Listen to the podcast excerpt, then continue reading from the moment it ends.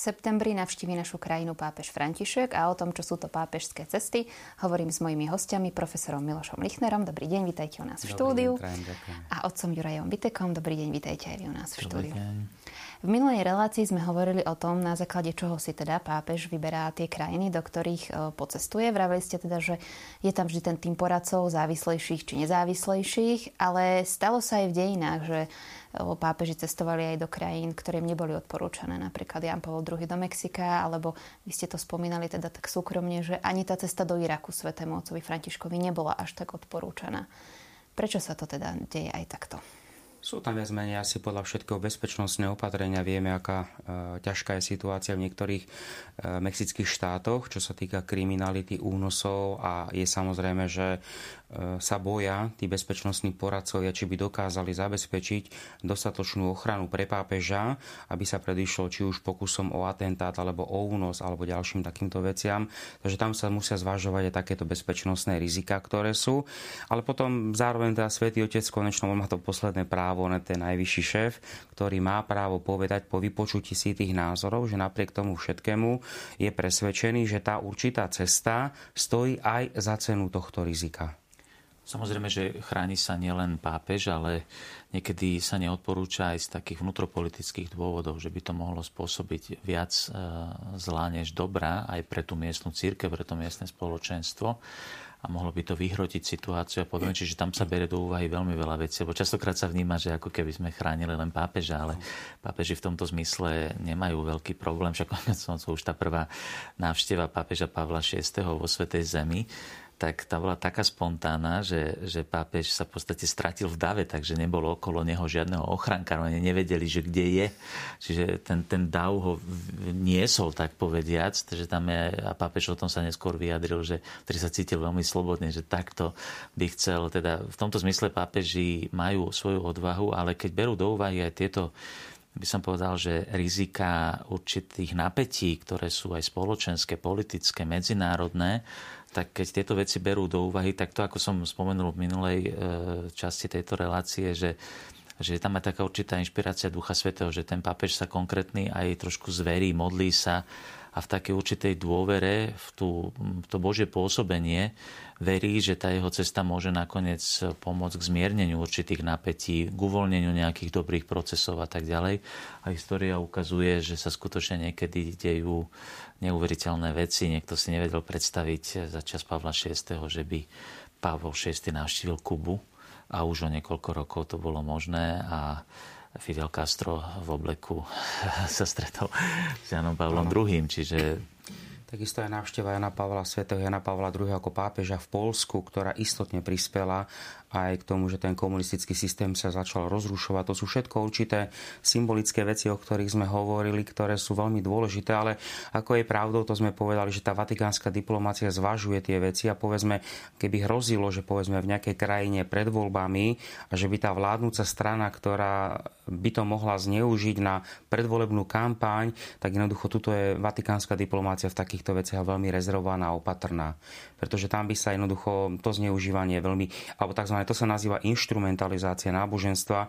O tom hovoríme v teológii. To sú veľmi vážne. Cirkev s tým zápasí dvetisíc rokov s týmto napätím inštrumentalizovania, zneužívania náboženstva na politické alebo iné ciele. To je napríklad aj falošný koncept vojen, náboženských vojen v Európe, ktorý sa objavil v dvadsiatom storočí, sedemdesiatych rokoch, ktorý vlastne historicky neobstojí veľmi ten koncept, pretože to boli protestanti, ktorí vraždili tak protestantov ako aj katolíkov, a katolíci, ktorí zabíjali tak katolíkov ako aj protestantov.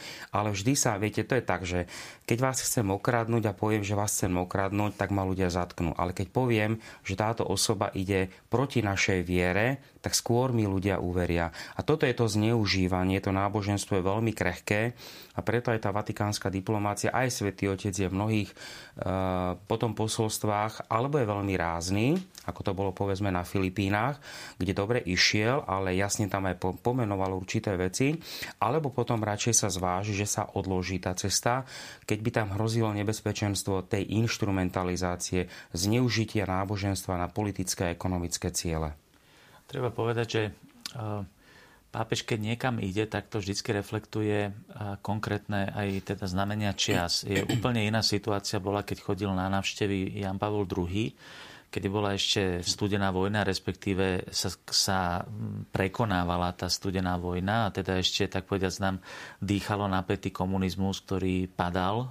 To bola úplne iná situácia ako v súčasnosti, pretože dnešné politické výzvy a nebezpečenstvá sú niekde úplne inde. A ja vždy hovorím, že nemusíme byť takí veľmi len v očakávaniach toho, čo pápež povie, ale my ho už môžeme už teraz počúvať, pretože pápež hovorí a stále hovorí.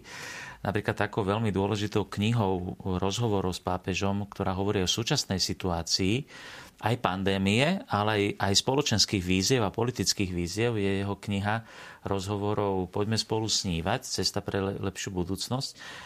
Aj v mojej farnosti, aj teda v spoločenstvách čítame túto knihu teraz ako prípravu na, na, na jeho návštevu, lebo som presvedčený, že veľa tém z tejto knihy zaznie aj na Slovensku.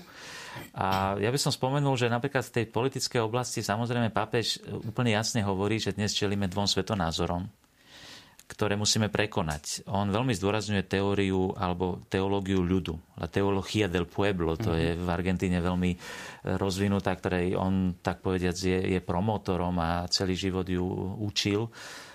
No a on hovorí, že, že sú dve veci, ktoré ničia ľud.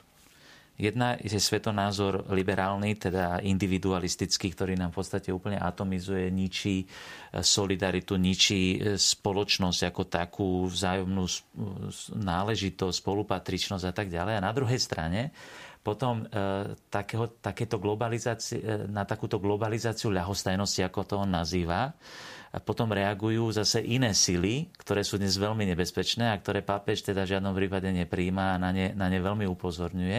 To sú tí, ktorí sa stávajú hovorcami tých, ktorí sa cítia byť zanedbávaní tou globalizáciou ľahostajnosti. No a to sú populisti. To je tiež populum, je tiež toho slova, toho slova by som povedal populum, ale oni, pápež to tak pekne hovorí, že populisti, oni neslúžia ľudu. Populisti si poslúžia ľudom. Tak. Na dosiahnutie moci. No a potom ako príklad dáva národné populizmy, nacionálne, nacionalistické populizmy, ktoré sú najmä v krajinách s, s kresťanskou a katolickou väčšinou. A on hovorí, e, toto sú veľmi nebezpečné tendencie, pretože oni vyzerajú veľmi kresťanské. A on hovorí, že dokonca, že volia ich ľudia, ktorí sa cítia byť, že, on, že títo im zachraňujú ich identitu, aj náboženskú, ale pritom ich častokrát volia ľudia, ktorí už nepraktizujú svoju vieru, ktorí už ju, tak povediac, stratili a e, sadnú im nálep, tak povediac. E, no a pápež aj na tieto, na tieto veci veľmi upozorňuje a samozrejme vyberá si takú krajinu málo signifikantnú, ako je Slovensko, kde však v istom zmysle tieto tendencie tiež zažívame, pretože my to máme v takom, ja to vždy tak nazývam, že v skrátenom legislatívnom konaní, to, čo svet prežíval v podstate celé desaťročia aj od čas druhého Vatikánskeho koncilu, my to máme v takom skrátenom procese, lebo sme komunizmus nás v istom zmysle od tohoto všetkého, boli sme od toho vzdialení. A teraz všetky tieto tendencie, ktoré boli v západnom svete aj v iných častiach krajín, teda krajín sveta, ktoré boli, tak na nás to všetko teraz vplýva a v istom zmysle na takej malej, v takej malej krajine môže tiež v istom zmysle určité posolstva pápež dať, ktoré budú vnímať medzinárodne aj v iných krajinách, aj tých, ktorí sú okolo nás a podobne. Čiže je, pápež častokrát vie skutočne veľmi zvláštnym spôsobom skryte povedať aj niektoré posolstva, ktoré sú dôležité, aby zazneli. Tam je dôležité si potom uvedomiť vlastne, že pápež vychádza z tej tradície, ktorá vlastne, ale to je taká dôležitá druhá osoba, ktorú by som asi rád chcel načkrtnúť, a to je osoba, ktorú mnohí skôr poznajú cez dielo pána profesora Ladislava Hanusa zo Spiša, to je Romano Guardini, veľký intelektuálny mysliteľ Nemecka, ktorý ovplyvnil, a to je také zaujímavé, nie len Benedikta šestnásteho, teda ešte keď bol Ratzingerom, študoval, ale takisto ovplyvnil aj Bergoglia, skôr ako sa stal pápežom, pretože aj v tých mnohých filmoch Dvaja pápeži, tá snaha vlastne odísť, vzdať sa úrodu, úhľadu, bolo vlastne snaha kardinála Bergoglia vrátiť sa a dokončiť svoju doktorskú prácu, ktorú začal v osemdesiatom šiestom roku vo, v Nemecku, vo Frankfurte u jezuitov, a chcel spracovávať Romana Guardiniho, jeho antropológiu filozofickú. Takže Guardiniho môžeme považovať okrem Lübacka, Kongára a ďalších za veľkú osobnosť, ktorá ho ovplyvnila. Napríklad aj v encyklike Laudato si, kde kritizuje a zdôrazňuje ochranu prírody, tam vlastne tiež vychádza z iných diel Romana Guardiniho. A tak povedzme, ako Ratzinger bol ovplyvnený, kardinál Ratzinger bol ovplyvnený čítaním liturgických kníh Romana Guardiniho, tak Bergoglio bol ovplyvnený čítaním druhých kníh, kde vlastne zdôrazňuje aj sociálnu náuku cirkvi, ktorá je veľmi dôležitá.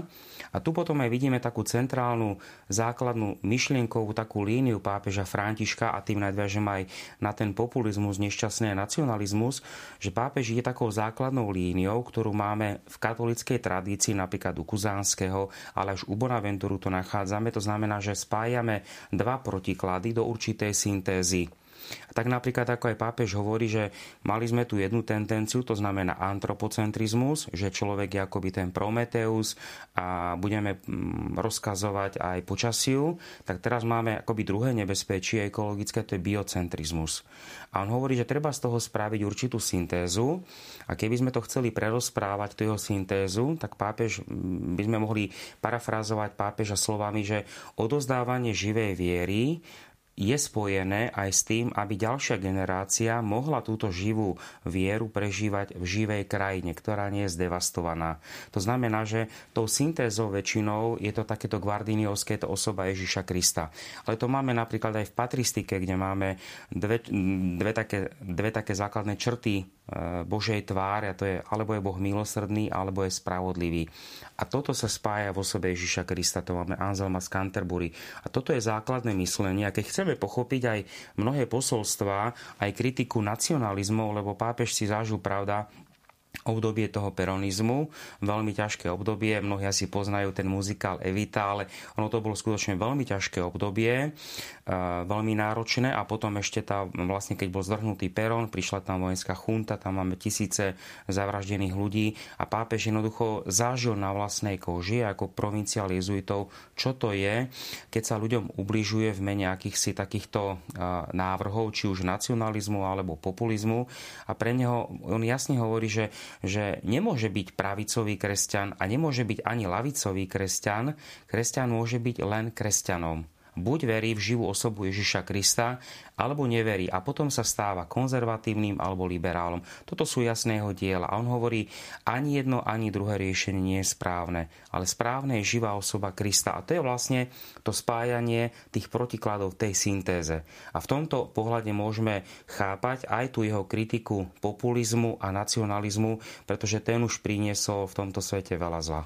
Ďakujem vám veľmi pekne opäť za obohacujúce aj názory, aj informácie, ktoré aj nás, ktorí teda buď ja moderujem, alebo vy, ktorí sledujete túto reláciu, nás môžu viesť k tomu, aby sme sa lepšie pripravili na návštevu svätého otca Františka na Slovensku. Vám, milí televízni diváci, ďakujem za pozornosť a teším sa pri ďalšej časti tejto relácie. Opäť dovidenia.